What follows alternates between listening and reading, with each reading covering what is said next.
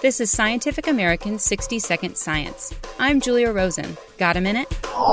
In 1869, the Smiley family purchased a parcel of land about 100 miles north of New York City. Over time, some of their property and much of the surrounding landscape became the Mohonk Preserve, which has since grown to 8,000 acres and attracts droves of visitors to its thick forests and rugged crags, popular among rock climbers. But the Mohonk Preserve also has a long scientific legacy. In the 1930s, Dan Smiley, a descendant of the original owners, began keeping track of the plants and animals that lived in the area.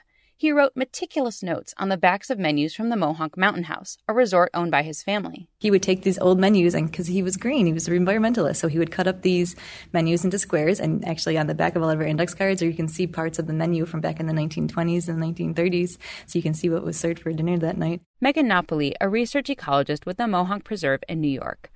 Smiley's efforts produced a rare long term data set of observations.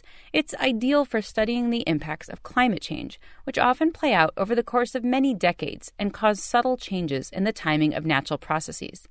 For instance, other research has shown that songbirds are migrating north earlier and earlier in the spring. The reason that it's important that the birds arrive at the proper time in the spring is because they need to time their arrival with the insect emergence. So they need to be here to establish their territories, establish their nesting sites, lay their eggs, and then once the eggs hatch and they have their nestlings, they need to time that when the insects are most abundant. Napoli has begun analyzing roughly 76,000 observations of songbird migration dates collected by Smiley and his team to see if they too show that climate change has altered the timing of migrations. Her preliminary results suggest that they do. Napoli found that short distance migrants that spend their winters in the southern U.S.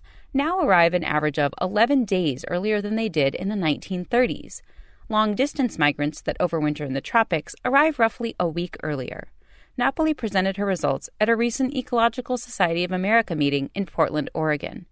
As in previous studies, Napoli also found a correlation between early arrivals and rising spring temperatures at Mohonk, which the Smiley family has been tracking since 1896.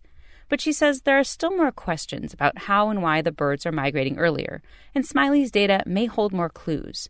Meanwhile, who knows how many other long term personal data collections like Smiley's are out there waiting to be discovered and to help bolster official attempts to track the planet's changes. Thanks for the minute. For Scientific American 60 Second Science, I'm Julia Rosen.